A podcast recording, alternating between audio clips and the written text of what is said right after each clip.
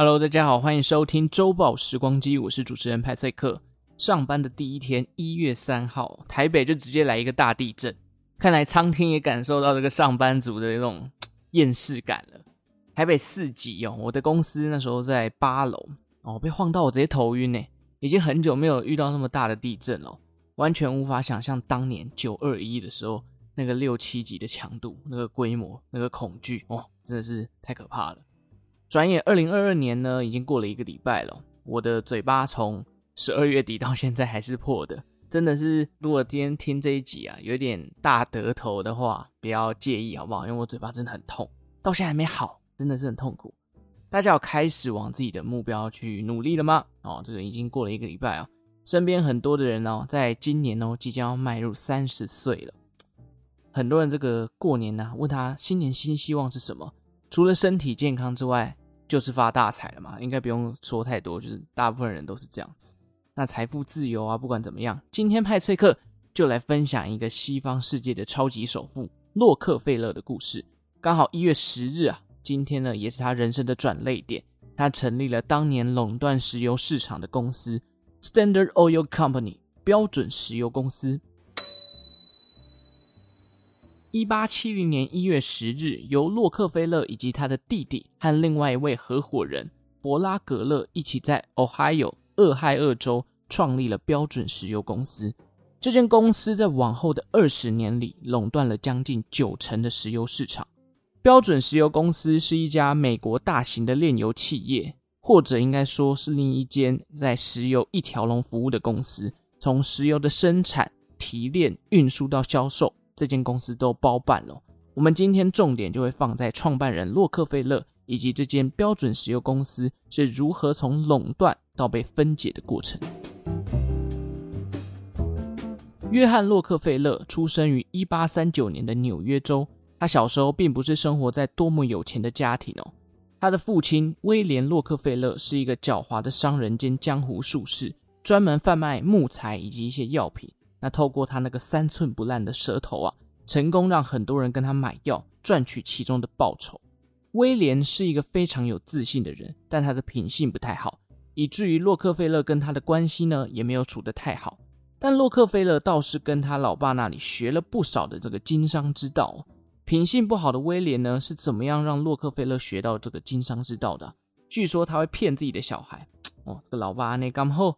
还用出老千的方式呢，让洛克菲勒知道经商要把眼睛放亮，记得要精打细算，不要相信跟你交易的人。某种程度呢，也帮助到了后来的洛克菲勒，总是会压低这个成本啊，然后来跟人家谈论生意。相较之下，洛克菲勒的母亲是一个虔诚的教徒。那小时候的洛克菲勒呢，就一方面帮老爸卖糖果啊，收钱做生意，一方面在母亲良好的品德教育之下。养成了勤劳节俭的习惯，看起来这个家庭没有太大的问题。但后来呢，因为这个威廉啊跟家里的女佣搞上了，甚至被女佣控告性侵，以至于后来一家人只好离开了纽约州，跑到了 Ohio 的克里夫兰哦，避避这个风头。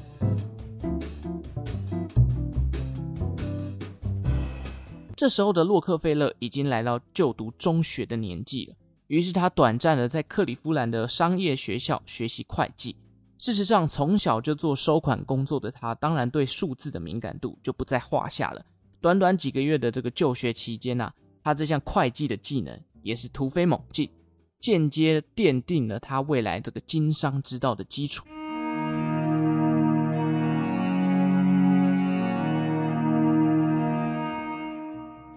一八五五年的九月二十六号。洛克菲勒出社会了，他在十六岁开始，花了一个多月的时间找到了他第一份的工作。这一份工作呢，是帮谷物商家来记账。做了三四年之后，他决定要辞职，并且跟他的朋友筹组公司。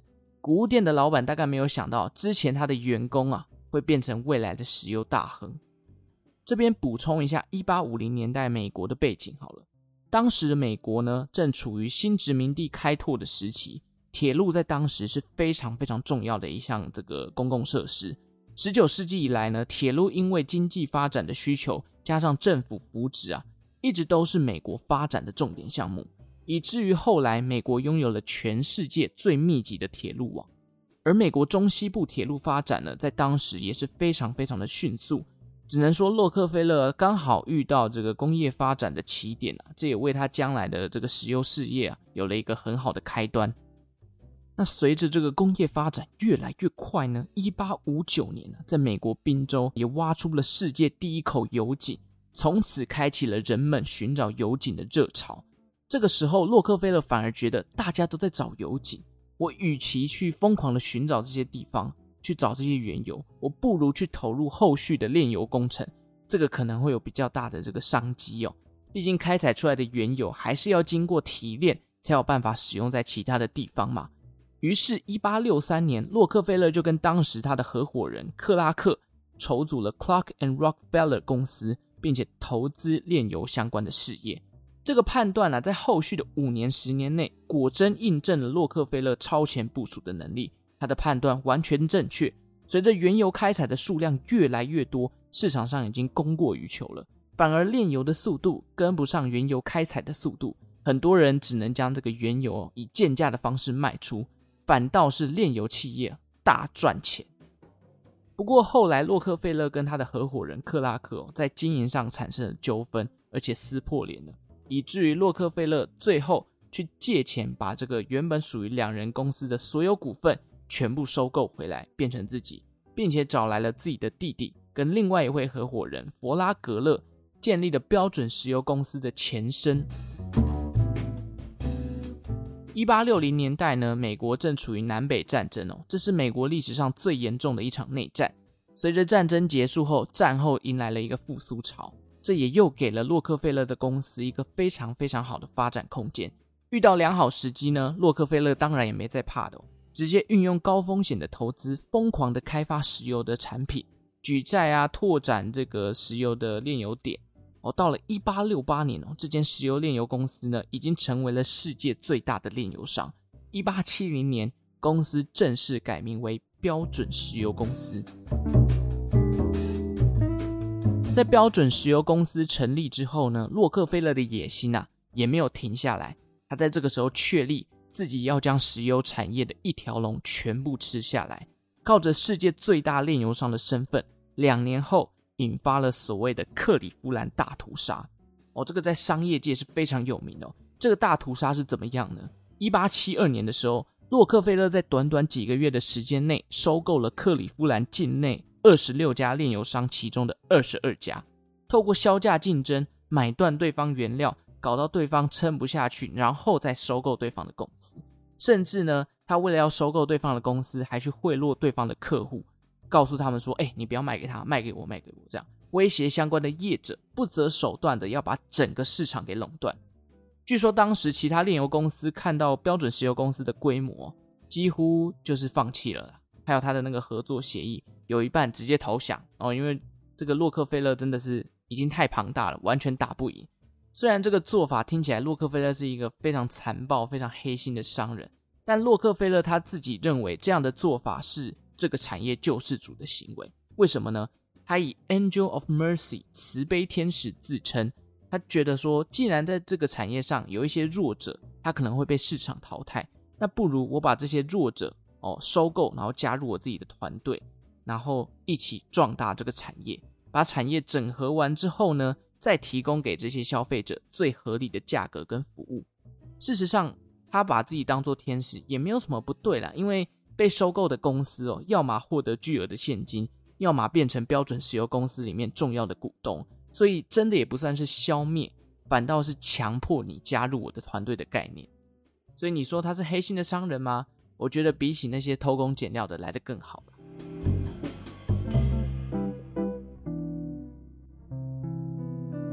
一八七零年末，就连二十世纪美国最大的运输业者宾州铁路公司哦，也在一次这个收购油管啊、收购炼油厂当中败给了标准石油公司。这件事情呢，也震惊到了宾州的联邦法院，甚至法院后续呢，以垄断石油贸易为由起诉了标准石油公司。那为了避免这个法律争议啊，洛克菲勒选择要来钻法律的漏洞，他让所有公司的名义上不是挂上同一个人的名字。但是股权仍然集中在少数人的这个手上，以方便来操纵这个市场的组织嘛。那这个方法呢，就是后来的商业信托的概念啊。总共哦，标准石油公司里面九个人管理了四十一间的公司哦，继续控制着石油产业的上下游。那这个做法呢，后来也引发了美国石油的交易问题，其他州也开始惊觉，哎，不对不对，这个标准石油公司真的太可怕了，整个产业被它垄断，所以呢，也开始起诉标准石油公司。到了一八八零年代，标准石油公司基本上已经控制了将近九成的石油市场。也是在这个时候呢，洛克菲勒决定，我不要只控制石油本身的价格，这样太无聊了，而是改变控制这个储存石油的费用。一八八二年呢，这个储存石油的费用演变成市场上第一个石油的期货市场。所以其实你在市场上买那个什么石油期货啊、石油的选择权等等。你买的不是石油本身呢，而是交易石油的合约。不然我们一般人买了一桶石油，到底可以干嘛？我又没有炼油的工具，到底能做什么？对不对？所以，我们其实是买合约啦。一八九零年代开始，随着美国以外的地区，包含像俄罗斯、欧洲、亚洲，开始都出现一些新油田哦。加上这个美国境内的舆论压力啊，加上这个电灯普及化，这个燃油灯已经越来越少见了。洛克菲勒觉得说，嗯，我已经感受到这个民众们认为说，让我们标准石油公司垄断不是一个好现象。如果真的要完全独占炼油的话，这个社会大众的情感也会反对我们。于是，洛克菲勒决定在这个这个人生的巅峰时期啊，六十岁左右，选择离开这个石油市场。与此同时呢，一八九零年，美国的第一部反商业垄断的休曼法案也通过了。当时由俄亥俄州的参议院的这个财政委员会的主席约翰谢尔曼，在一八九零年来提出哦，要求美国联邦政府有责任去调查并且起诉有这个反商业垄断行为的公司跟组织。那一八九零年后的十年，一九零零年，当时的美国总统老罗斯福发起了一连串的起诉。过了十多年哦，终于让这个超级庞大的标准石油公司逐渐的解体。变成了三十四家的公司，一家公司可以变三十四家，你可以看它到底有多庞大。即便它已经解体了，美国前两大的上市石油公司埃克森美孚跟雪佛龙，在世界企业的市值排名也是有前五十名的，尤其埃克森美孚甚至还在前十名之内。你就可以知道标准石油公司在当年是多么可怕的一个，已经可以变成一个经济体了。好，讲完了标准石油的壮大到分解的演变，我们来聊聊这个灵魂的人物，就是洛克菲勒了。前面有讲到，他因为受到母亲的影响，养成了节俭的习惯，而且他的品德非常良好，不像他老爸这个狡猾，然后又变态的个性。而且之前有这个媒体访问过洛克菲勒本人嘛，九月他自己觉得说，九月二十六号是他人生当中最重要的日子。因为这一天呢，他找到了第一份的正职。事实上，他除了节俭、品德良好之外呢，他还有一颗慈善的心。听说，在他领到第一份薪水的时候，就捐了其中的百分之十做慈善。往后呢，他也会固定捐出他自己的收入。同时，在他六十岁退休之后，他人生的重心啊，也慢慢的转向慈善事业。这边派翠克举例几个他投入的慈善领域哦。原先有一个这个老芝加哥的大学哦，因为破产倒闭了。那洛克菲勒呢，他听到这个消息哦，就决定捐款创办芝加哥大学。那现在的芝加哥大学哦，在世界排名呢，保持在前十名左右。而且所谓的芝加哥学派也是举世闻名哦，培养出了数百位的这个诺贝尔奖得主哦。那除了这个芝加哥大学的例子之外呢，一九一三年的时候。洛克菲勒成立了一个基金会，就叫做洛克菲勒基金会。那他投入了公共卫生啊、医疗训练等领域，赞助这些人去研发相关的一些产业。派翠克个人认为哦，洛克菲勒比起其他的富豪，他从个人的行为啊、对于社会的贡献啊、慈善事业的补助啊，都是很甩许多有钱人的。就连他个人这个情感史啊，也是非常的单纯，也没有任何的丑闻哦。根据这个资料，那个他的妻子是他中学的同学哦，他们交往到结婚之后，洛克菲勒就没有其他的绯闻了。所以，这个有钱人的定力可以这么好，我真的觉得他今天可以成为西方首屈一指的富豪，真的是没有话说。而且他还会对着媒体说，妻子的决定比他自己本人做得更正确哦。这个爱妻心切也是蛮厉害的。即便刚刚前面讲他在这个商业的战场上是如此的横行霸道，但依然可以看到，如果回到他个人的行为上面，他的私德方面，还有他自律的勇气哦，都是他成功的原因。因为他个人是一个非常自律的人，而且他进可攻退可守，在商业上的野心呢、也是不在话下。那洛克菲勒过世之后呢，他的家庭涉足了政治、军事、能源、教育、科学、医疗、生育、农业哦，这个食品啊、文学等等各个重大领域，都可以看到洛克菲勒家庭的名字，是这个全球公认啊数一数二强大的家族哦。最后呢，派翠克来分享一首他写过的诗篇。那在此我会用英文呈现，如果觉得我英文发音不好的啊，还还请见谅。I was early taught to work as well as play. My life has been one long, happy holiday, full of work and full of play. I dropped the worry on the way, and God was good to me every day. 我简单讲一下他这首诗到底在讲什么。他说呢，他很早就被教育啊，要玩乐也要兼顾工作。他的人生是个漫长又愉快的假期，尽情的工作，尽情的玩乐。他在过程当中放下了一切的哀愁，而上帝。每天都善待我，哦，可见洛克菲勒呢，他是一个既享受生活又享受工作的人。这个呢，派翠克着实羡慕。毕竟工作要能够享受，那他真的是要非常非常投入才做得到哦。当然，同时你也可以知道，他对自己的所做的一切啊，有一点问心无愧啦。反正他就是在玩，在享受这个人生嘛。我觉得就是因为他放下了这一切的忧愁，难怪他可以活到九十七岁。